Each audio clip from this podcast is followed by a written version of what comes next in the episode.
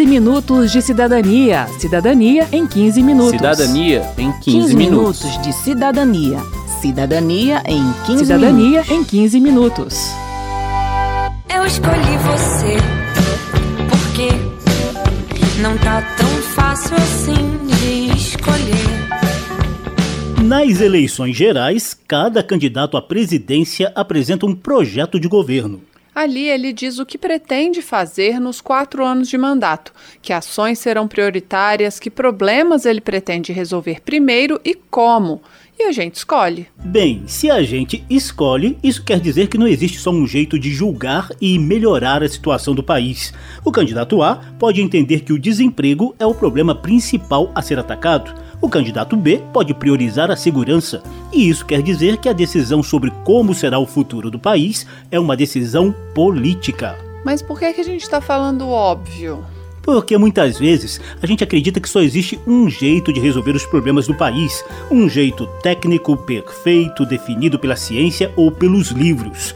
A técnica, diz a professora Flávia Biroli, do Instituto de Ciência Política da Universidade de Brasília, faz parte da solução. Mas antes disso, é preciso decidir politicamente que objetivo queremos alcançar. Ela dá o exemplo do combate à desigualdade. Eu preciso entender em que medida a desigualdade significa vulnerabilidade de algum segmento da população, para que eu possa interferir por meio de políticas públicas que reduzam essa vulnerabilidade e permitam que o seu bem-estar aumente. Tudo isso depende de técnica, porque eu tenho que fazer estudo, eu tenho que produzir dado, eu tenho que ter informação adequada, para daí ter um desenho de política pública que seja adequado. Só que lá no começo eu falei assim: ah, nós sabemos que nós vivemos numa sociedade muito desigual. Se nós queremos é, lidar com essas desigualdades, né, de maneira a reduzir os problemas das pessoas, bom, mas tudo isso aí já não é técnica. É um projeto político. Então, o que a gente faz na urna é escolher o desenho de país que a gente quer. Essa primeira escolha é política.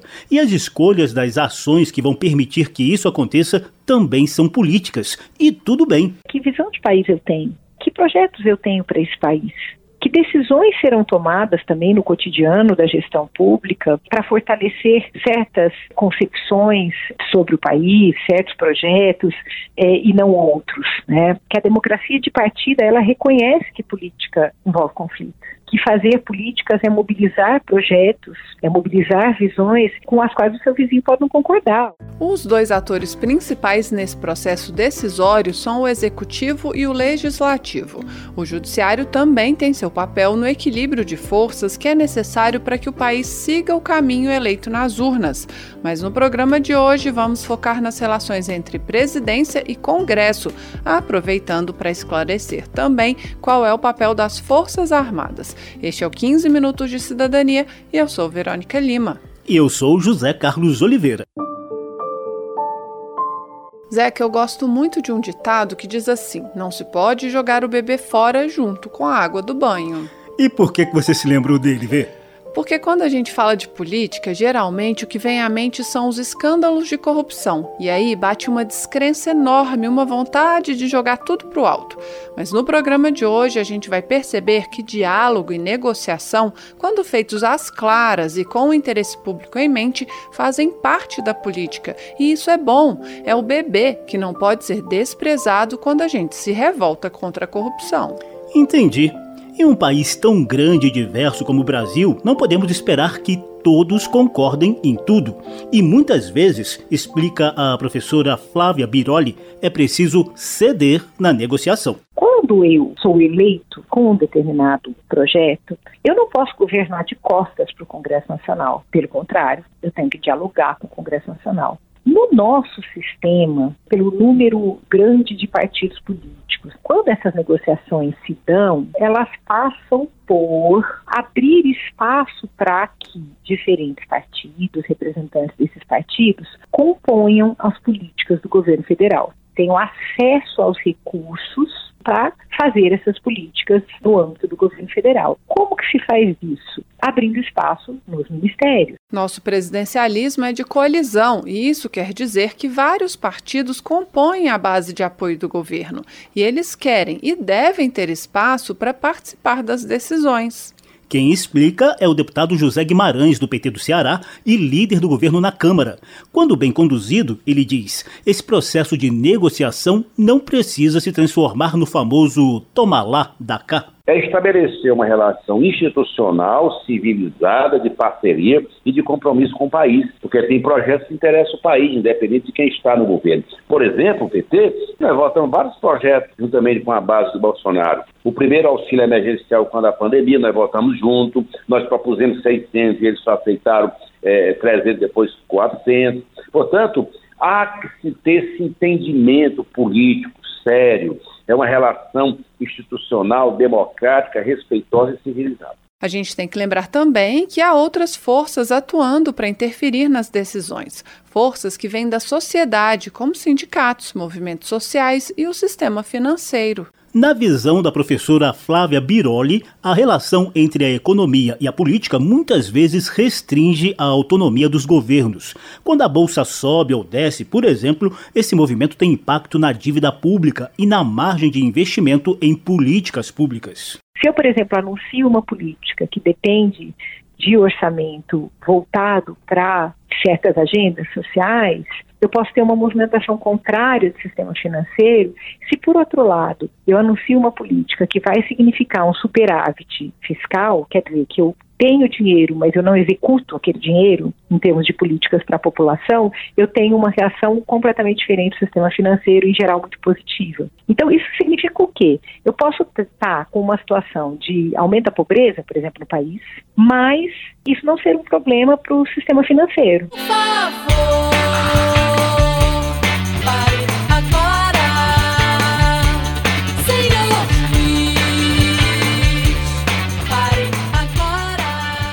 Bem, e quando ninguém se entende, a coisa não anda, temos um juiz para bater o martelo e escolher o melhor caminho?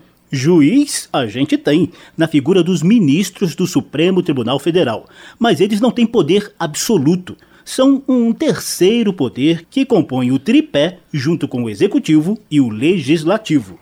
Vale a pena voltar lá na edição do 15 Minutos em que a gente explicou a separação de poderes, mas a gente resume de novo agora. Não há hierarquia entre os poderes, nenhum é maior nem mais importante do que os outros. Juntos, eles são responsáveis pelo destino da nação e foram criados para evitar que o poder ficasse concentrado em apenas uma pessoa. Isso quer dizer que o STF pode sim dizer que uma lei ou um ato do governo não pode continuar valendo porque é inconstitucional, mas isso não dá a ele mais força que os outros dois poderes. E as Forças Armadas têm mais poder do que os três? Segundo o parecer técnico apresentado pela Consultoria Legislativa da Câmara, a pedido da Secretaria-Geral da Mesa Diretora da Casa, não. Autor do documento, o consultor Roberto Carlos Pontes explica que as Forças Armadas podem ser chamadas a intervir somente diante de ameaças externas ao Estado Democrático de Direito e não para decidir disputas internas entre os três poderes por questões políticas. A solução para esses eventuais conflitos não passa pela requisição das Forças Armadas, e sim pelo próprio sistema de freios e contrapesos que a própria Constituição estabelece. Então, quando um poder, digamos, invade a área de competência de outro e se estabelece um conflito, não devem ser as Forças Armadas a arbitrar esse conflito, né? Senão, ela se, to se tornaria aí um, um, um poder moderador, né? e definir quem tem razão naquele eventual conflito. O sistema de freios e contrapesos serve para que nenhum poder reine absoluto. Trata-se de regras para que um fiscalize o outro, para que um limite o poder do outro. Por exemplo, a abertura do processo de impeachment do presidente precisa ser aprovada pela Câmara. O Senado precisa aprovar indicações para o Judiciário feitas pelo presidente. Voltando às Forças Armadas, o ex-presidente da Câmara dos Deputados e jornalista Aldo Rebelo argumenta que porque elas defendem valores importantes para a população e já tiveram atuação na história política do país, parte da sociedade acaba esperando delas esse papel mediador. Mas para Aldo Rebelo, essa expectativa não condiz mais com o momento atual do país a disciplina, a hierarquia, a honra, o patriotismo, tudo isso são valores que a sociedade vê e projeta nas Forças Armadas. E às vezes há também, em parte da sociedade, a ideia de que, diante das mazelas das instituições, muitas vezes da falta de rumo do país, as Forças Armadas seria uma instituição moderadora desses conflitos, muitas vezes existente entre os poderes. Hoje o Brasil não comporta mais uma intervenção militar, porque já há instituições mais ou menos consolidadas. O que precisa é que essas instituições cumpram o seu papel, reduzam o coeficiente de atrito entre elas. Que tal a gente falar então qual é o papel das Forças Armadas? A Constituição brasileira define a existência e a finalidade das Forças Armadas, que são compostas pela Marinha, pelo Exército e pela Aeronáutica. Sob a autoridade suprema do Presidente da República, elas se destinam à defesa da pátria e à garantia dos poderes constitucionais e da lei e da ordem. Mas se elas estão sob a autoridade suprema do presidente, isso quer dizer que as forças têm que fazer o que ele mandar? Não é bem assim.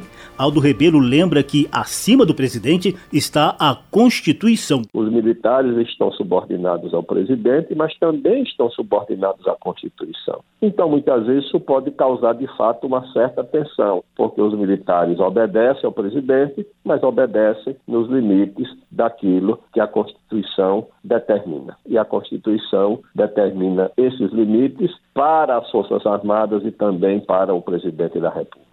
E foi para fortalecer o caráter das Forças Armadas como instituições permanentes do Estado e não de governos que a ex-deputada Perpétua Almeida apresentou uma proposta de emenda à Constituição para proibir militares da ativa de ocupar cargos de natureza civil na administração pública. As Forças Armadas não são instituições de partidos políticos. Elas não servem a governos, elas não servem a partidos. Não é o meu exército não são as minhas forças armadas, é o exército da nação. São as forças armadas do Brasil, conforme a Constituição brasileira. Pela proposta, o integrante das Forças Armadas, da Polícia Militar ou do Corpo de Bombeiros que aceitar um cargo civil temporário será desligado da força se tiver menos de 10 anos de serviço, ou passará automaticamente à inatividade se contar mais de 10 anos de serviço. As restrições são similares às do militar que é eleito para um mandato público. Para o general de brigada Fernando Bartolomeu Fernandes, que é o sétimo subchefe do Estado-Maior do Exército, essa mudança pode fazer fazer com que governos deixem de contar com serviços de profissionais altamente qualificados. As Forças Armadas, elas formam e têm nos seus quadros médicos de grande renome, engenheiros é, de grande qualidade, que é, podem prestar serviços relevantes à administração é, federal sem que isso tenha que ser uma escolha definitiva. Sim você não poder contar com ele ou ter que exigir desse cidadão, desse militar, que ele se afaste da profissão eh, a qual ele se dedica e normalmente ele se identifica e na qual ele se realiza em função de um, de um convite, de uma necessidade ou outra, pode impedir que essa competência, que essa capacidade, ela seja disponibilizada para a solução de problemas que nós sabemos nós temos no nosso país. O deputado general Girão, do PL do Rio Grande do Norte, tem pensamento semelhante. Para ele, a regra atual que permite ao militar ficar até dois anos afastado para atuar em cargo civil é justa e correta. Se o cara é um cara que tem merecimento, que tem conhecimento técnico para atender uma determinada situação, e ele pode ir, é claro, ele vai e vai se afastar da força durante dois anos. Eu até acho que dois anos é um tempo mais do que suficiente dois, três anos no máximo, podendo dilatar um ano só. Sou contra o cara ficar cinco, seis, sete anos ainda fora da força. Aí, aí sim, se a carreira militar, ela pressupõe que o militar exerça cargos dentro da, da força.